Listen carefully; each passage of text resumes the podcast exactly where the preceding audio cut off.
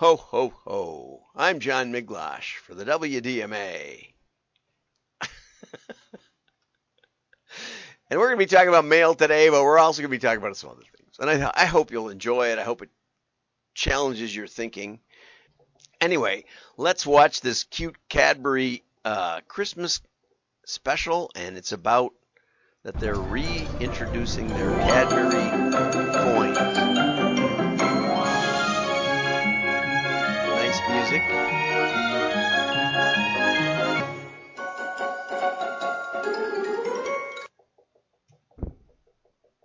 That's it. Okay, they put up decorations in Leeds. We'll get over to that story in a second. Here we go. Close this. My sweetie's having a little bit of. She's a little under the weather, and so I've been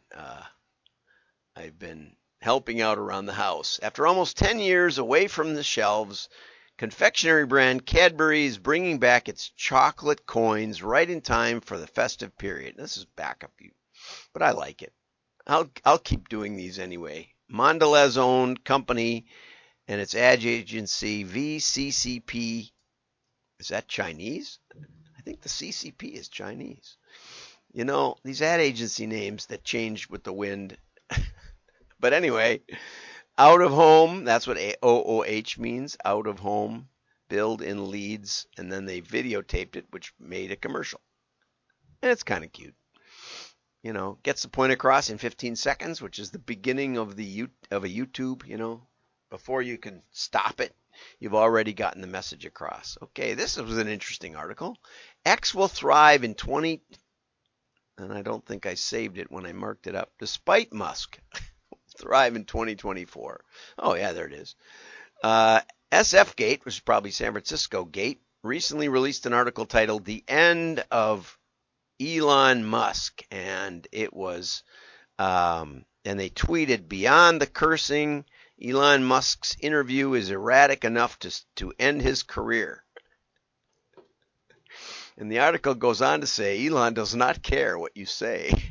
And hot takes about X's doomed future maybe are all over the place, but we're still talking about X because X still exists, seemingly defying all odds and catchy article titles.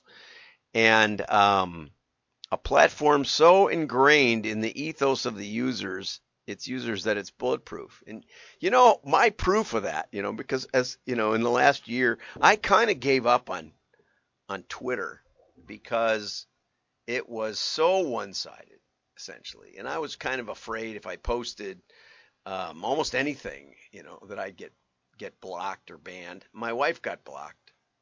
Well, not technically. She just couldn't log on anymore.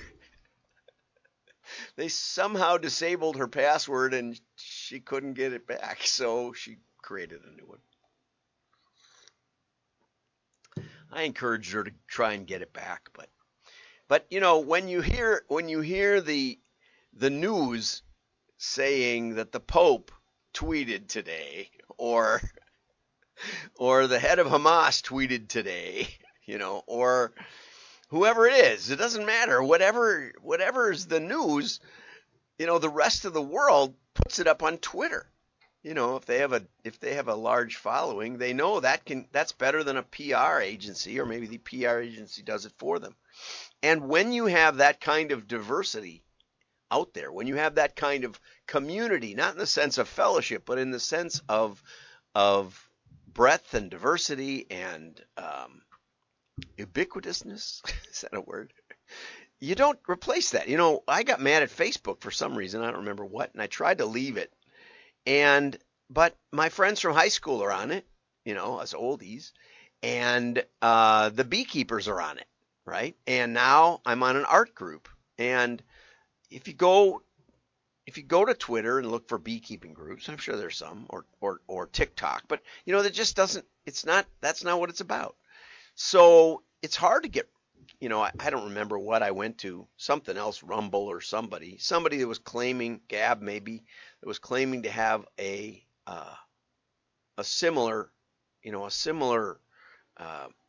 software, but that's not what it's about. I remember years and years and years ago, a friend of mine was going to a big church, mega church, and we had a little church.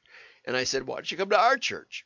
And he said, well, we're actually starting a church next door to yours, sort of, or more or less. And since we have, we have, I don't remember, 100,000 people coming, let's say, to the mega church, we're going to just, instantly have 1,000 people every day, every Sunday. And so they did. They started a church, and it did okay, but it didn't have any more than we did. It was a little church, a second little church. And I thought about it, and what happens is that you have communities, let's say in a church, and they said, well, since we mapped our members that are way over here, if we start a church, all those people will go to our new church. But it doesn't work like that for two reasons. One, Trout and Reese point out that you have categories in your mind. When we got married, my wife would still, when she was in Chicago, buy her Italian sausage at Dominic's Finer Foods. I told her Wisconsin has lots of sausage. We don't really need to go to Dominic's for our sausage. And she said, that's where we go for sausage. And she had a place for chicken, and she had another place for vegetables, and, she had it all. And she had a backup for each of them, but she didn't have seven. She had it all categorized out. And that's the way our minds work. So when you say, where do you go to church? Somebody has an answer. When you say, where do you shop for clothes or whatever, shoes, you have categories in your head. And those don't change that easily, right? And also, you have connections, okay? You have connections. And in your social areas, in your church or your school, or I mentioned those two already. Let's just keep with those. And so yes, there's this big group of people, and there's another group of people, a subset that lives over here. But you're not going to get 100% of those. Why? Because 100% of their friends in the bigger group aren't in that geography, but they meet in that larger group. And so if they leave, they're leaving whatever, potentially 3/4 of their friends, who won't be going over there because they don't live over there, but they do end up at the same big place on Sunday. Okay? So it's not so simple. And what Twitter has is they have the big place. Okay? Now, so let's say I'm a left-leaning journalist, and I say to all my friends, let's all go to Twitter. I mean, let's all leave Twitter and go to, I don't know what, Mastodon or something. And some of them leave. Maybe a third of us leave and go to Mastodon. But we've just lost 2/3 of our other friends that just for inertia reasons didn't leave. And that's what's happened, I think, in Twitter. And now people are saying, well, Mastodon didn't work out. We have less and less, fewer and fewer people all the time. So let's go back to Twitter. And so no platform can do what Twitter does. And it's partly the categories in your brain, and it's partly the community itself. And so don't expect Twitter to go away. Elon Musk went and posted this last week, I think the 15th or something, and he showed organic traffic from Instagram versus X, and the blue is X, and X is going up. And Instagram went down when things changed. So not only did some people not like the new Twitter, but some people liked the new Twitter. I went back and became more active.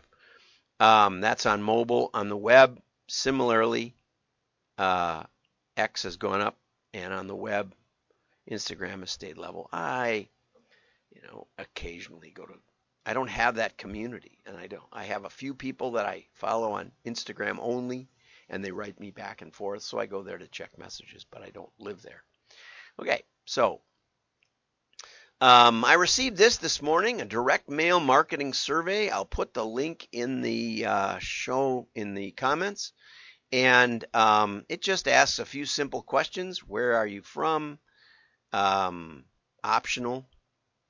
Zip code is mandatory, which is fine. Your name or email is optional. How frequently do you get some mail? What industries do you think are they coming from? Do you ever take action? And I said I liked catalogs best. Okay, so that's rework.ai is using that to decide which B2B industries they might focus on initially. I could answer that question without the survey. I could tell them, you know, there's plenty of surveys about where the money's getting spent, and they're a member of WDMA, so I'll help them out, fill out the survey. The link, as I said, will be in the comments. Okay, and here's an article by Michael Plummer, who is a regular on Forbes and often mentions direct mail. So I was kind of excited about how to market to younger generations. Now, they're getting into the workforce, but they don't have a lot of money yet. Take it from me. I know my kids. I think my son he was born in 1990. I think that's like he's the old side of the Gen Z, I think. But he is working. He does have some money. He just spends a lot of time on social media. I love this first line. That's why I like the article. As the last of the baby boomers get ready to retire. Am I ready to retire? I don't know. It was awful cold on the motorcycle this morning. And snow flurries. Ooh, snow flurries always make me a little nervous. You know, icy streets and motorcycles are probably not a good combination. And then it was in the 20s, so woohoo, it was cold. But here I am. My wife's given up on saying, "Are you sure you want to go out on the motorcycle today?" Yeah, I always like going on the motorcycle. It makes me feel alive. I tell her that. It wakes you up. So Gen Z has begun with the emphasis in my vocabulary on the word begun, coming of age. Yeah, at least they're all out of the house. And if you use the old stuff, like we talked about, the LinkedIn algorithm, you might come off as lame, okay? Because the Gen Z are digital natives. The only thing we could use to potty train my son was internet time. He loved playing on the computer. I'm not sure it was the internet. At that point, it might have been a kid's game, but that was the reward that he could grasp at that point in his life. So he was raised on the computer. Okay, they average 3 times a day. They want shoppable links. They listen to influencers, and most are not really celebrities, but they're in their interest category. Okay, they don't like outdated websites. I should update my website. But if they're on social media, they'll know I update my LinkedIn every few minutes. Okay, they focus on visuals, so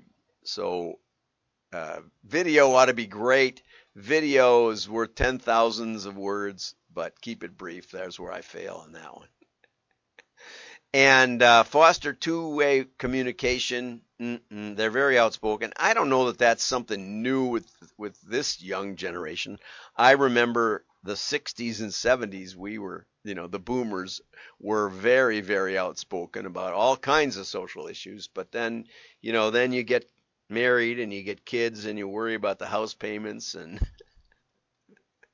you put your head down and get to work and, that's the way it happens. That's kind of a generational thing that happens every cycle. Also, now this is a little odd. Then the article, let's see what it is, Michael, goes another direction and says incorporate traditional marketing, which seems like it would be the old fuddy thing. But he argues that while digital marketing is crucial for reaching Gen Z, traditional marketing methods like direct mail shouldn't be overlooked. Direct mail can be an effective way to grab their attention in a cluttered digital world. Right. If there's anybody that's got digital overload, it's the Gen Zs. However, the key is to make it interactive. QRs that lead to exclusive online content are one tactic that can bridge the gap between traditional and digital marketing. What's the one flaw of digital marketing. I mean, what's the one flaw of QRs? Well, up here it says that they are on their phone more than they are on a computer. Let's see where it is. It's up here someplace. And that they're mobile. How do you scan a QR code if it's on mobile? You can't. That's a flaw in it. They should also, you know, if there's one on my screen, I mean, you can screen capture. No, you can't. It doesn't work. So there ought to be a way for the phone to recognize that QR and take you to that link if you like hold your finger on it or something. There's something for Samsung to work out, or Apple. Anyway, so the truth is that offline, but you know, if you mail them, it works. That's important to remember also. If they're looking at a postcard with a QR on it, right? I probably have one laying here right now, but I'm not going to worry about it just yet. If you have a postcard or a mailer that has a QR, then it is scannable with your phone. So it works better with the phone. How do you scan a QR with a PC? Don't know. Doesn't work, right? So that's another flaw, right? Another flaw would be use my camera. I have a camera, and enable me. And I think there's apps on the PC, but it's a pain in the neck. It doesn't have the autofocus and all the rest of it. It doesn't. It's very, very difficult to do. And so it actually, Royal Mail did a survey this summer, and they found that the Gen Zs were the most open to direct mail. So just more reason for you to start and try. But if you haven't ever tried direct mail, or you'd like to talk about it, come to the thing tomorrow. It's at 3 p.m. Chicago time, and we'll hang out. We're going to talk direct mail. We have a little trivia contest. I'm looking forward to it a lot. Bye-bye.